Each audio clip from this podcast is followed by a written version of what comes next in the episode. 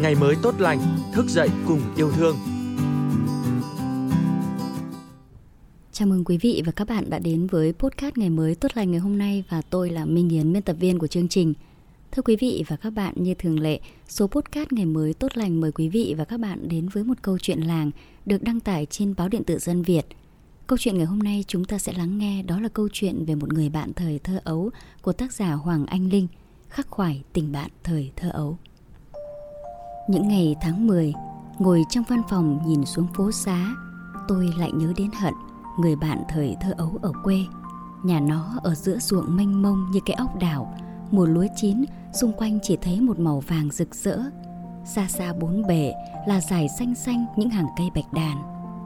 Thuở ấy, nhà nó ở xóm gò, nhà tôi ở xóm giữa, dọc theo một nhánh sông Tiền xa xôi trên địa phận tỉnh Tiền Giang. Ngày chỉ một buổi học, tôi hay đạp xe vào nhà nó chơi vào buổi còn lại trong ngày. Trong số những người bạn thuở nhỏ, tôi thân với nó nhất. Tình bạn của chúng tôi cũng yên bình như biết bao đứa trẻ ở làng. Thập niên 90, quê tôi còn hoang sơ lắm. Mỗi sáng đi học, tôi đều phải chờ đợi bên bờ sông cho đến khi thấy bóng dáng nhỏ bé của Hận chạy như bay giữa cánh đồng lúa mênh mông. Chúng tôi chia nhau khúc bánh tét, cái bánh chuối, củ khoai. Tôi cho nó bơm mực ké, cho nó chép bài. Nó hay trả công cho tôi bằng cách chìa cho tôi mấy trái me keo hái được ở một gò nào đó.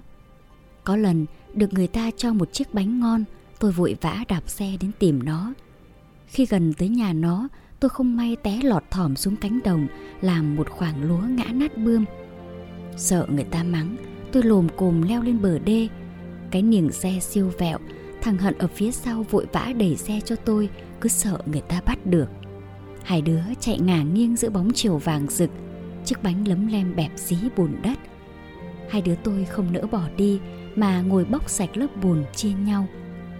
Chúng tôi còn làm diều bằng trang vở ô ly với nan chuối, lén lấy cuộn chỉ của mẹ làm dây diều, vậy mà diều bay rất cao. Nhà hận nghèo nhất xóm, cha nó bỏ đi theo người đàn bà khác từ khi nó chưa sinh ra và không bao giờ trở về. Mẹ của nó ôm nỗi hận dài nên ban cái tên lạ lùng cho nó là Trường Hận. Ngày nào, người đàn bà ấy cũng uống rượu say rồi lại liêu siêu về nhà lôi thằng Hận ra đánh. Khi tỉnh rượu lại xoa dịu nó như chẳng có chuyện gì. Nhiều lần nhìn những vết bầm tím, tôi hỏi nó có đau không? Thằng Hận chỉ cười, cái đầu lúc nào cũng trụi tóc của nó lắc lắc ra vẻ không có chuyện gì, dù trên tay nó vẫn còn hẳn đỏ những vết soi Thằng Hận gầy nhom, đen đủi. Có lần tôi bắt gặp nó ngồi trong vườn thanh long của người ta, quần áo tả tơi sơ xác. Nó ít khi nào được no, cũng chẳng bao giờ có quần áo mới, nó đang ăn những trái thanh long cuối mùa bị chim ăn. Tôi thương nó. Những ngày sau ấy, tôi thường lặng lẽ gói cho nó một nắm cơm trong lá chuối và ít cá khô rang. Nó cầm lấy nắm cơm, chẳng bao giờ từ chối. Nó ăn ngấu nghiến, tôi nhìn theo bóng dáng của nó xa mãi trên đê. Những kỷ niệm vui về chúng tôi có nhiều lắm, nhưng đáng nhớ nhất là chuyện đi bắt cua. Thuở ấy mùa mưa, cua trên đồng nhiều lắm, sau một đêm mưa, cua không biết ở đâu bỏ ra trên dạ dơm thanh thang dâm sấp nước. Tôi với nó rủ nhau đi bắt cua. Chúng tôi làm cái que sắt cuộn tròn ở đầu để sâu vào hang. Từng con cua ngoe nguẩy nhanh chóng bám vào cái que sắt, cứ thế lôi ra. Buổi sáng, trời mù mưa lạnh buốt, hai chúng tôi bắt được một xô cua đầy. Thằng Hận không khéo bị một con cua được kẹp vào ngón tay út. Tay nó chảy máu ròng ròng, nhưng nói thế nào nó cũng cười bảo không đau. Nó chỉ hai lá cỏ hôi nhai đắp vào vết thương. Chúng tôi đem xô cua đứng bên đường tỉnh lộ, gió thốc vào người hai đứa đang ướt sũng. Thằng Hận ngồi run rẩy trong manh áo ướt đã rách lỗ chỗ từ lâu. Môi nó tím tái nhưng vẫn nhe răng cười.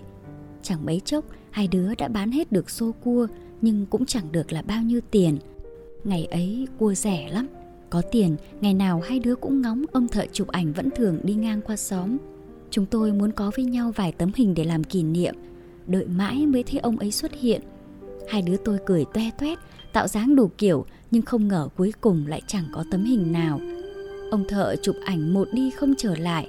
Một thời gian sau, khi gặp lại ông ấy Ông ấy mới thú thật là trong máy ảnh không có phim. Vì túng mới phải làm liều. Vì thế, chúng tôi chẳng có lấy một bức ảnh nào Là của những ngày vui năm cũ. Năm sau, thằng Hận cũng nghỉ học.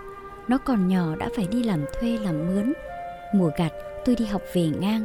Nó cầm bó lúa đang cắt dở, Người nó nhễ nhại mồ hôi, Đứng giữa cánh đồng xa tít gọi tên tôi.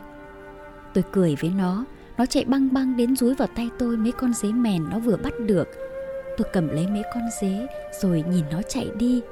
Nó gầy và đen thui thủi, Bàn tay nhỏ bé của nó cứ cầm những bó lúa gặt thoăn thoắt trên đồng. Trong một lần chơi bóng đá với tôi, Thằng Hận đột nhiên ngất đi. Khi đưa nó lên trạm xá và sau đó là bệnh viện Mới biết thằng Hận bị bệnh tim. Một mình tôi đứng ở bờ đê chiều gió trướng, Nhìn cái nhà tạm bợ của nó bấy lâu buồn hiu hắt. Ngôi nhà như cái tròi chắp vá bằng tôn sách dưới tối om. Tôi để trái ổi chín mang theo lên khung cửa sổ nhà nó, Rồi buồn bã đạp xe về. Tôi thực sự mong rằng nó sẽ trở lại khỏe mạnh như xưa. Rồi thằng Hận cũng rời bỏ xóm nghèo Mẹ nó sẽ dắt nó về quê ngoại tận một nơi rất xa ở Vĩnh Long. Bà ấy nói sẽ làm lại cuộc đời và chữa bệnh cho nó. Ngày cuối cùng, nó vẫn đón tôi ở trên đê, nó lại chia cho tôi nửa chiếc bánh mì. Tôi ngỡ ngàng cầm lấy bánh, mắt tôi cay xè như sắp mất một thứ gì quý giá trên đời. Tôi tần ngần nhìn bóng nó khằng khiu, đi lọt thòm giữa mênh mông cánh đồng quen thuộc. Tôi muốn nói với nó rằng tôi sẽ luôn xem nó là bạn thân của tôi Buổi sáng thần Hận rời đi là một ngày giáp Tết năm 2005. Tôi đạp xe đi học thật sớm, cố đứng chờ ở đường tỉnh lộ. Khi chiếc xe đò chở khách chạy ngang qua, tôi cố gắng nhìn những ô cửa xe xem có thấy thằng Hận không nhưng không thấy. Chiếc xe vút qua rất nhanh, để lại trong tôi nỗi tranh vênh buồn xa vắng. Trong lòng biết bao nhiêu điều hỗn độn, tôi có cảm giác sau này sẽ không còn gặp lại Hận. Và từ đó đến nay, rất nhiều năm dòng dã trôi, tôi chưa bao giờ gặp lại nó lần nữa. Sau những bể bộn công việc trốn thị thành tôi lại thi thoảng nhớ về hận nhớ về cánh đồng quê xa ngái để cua ốc năm nào. Tôi chỉ mong những gì tốt đẹp nhất sẽ đến với nó. Giá như năm đó tôi với nó có một tấm hình chụp chung thì hay biết mấy. Gần 20 năm trôi qua tôi luôn tự hỏi không biết nó có bao giờ nhớ người bạn là tôi không?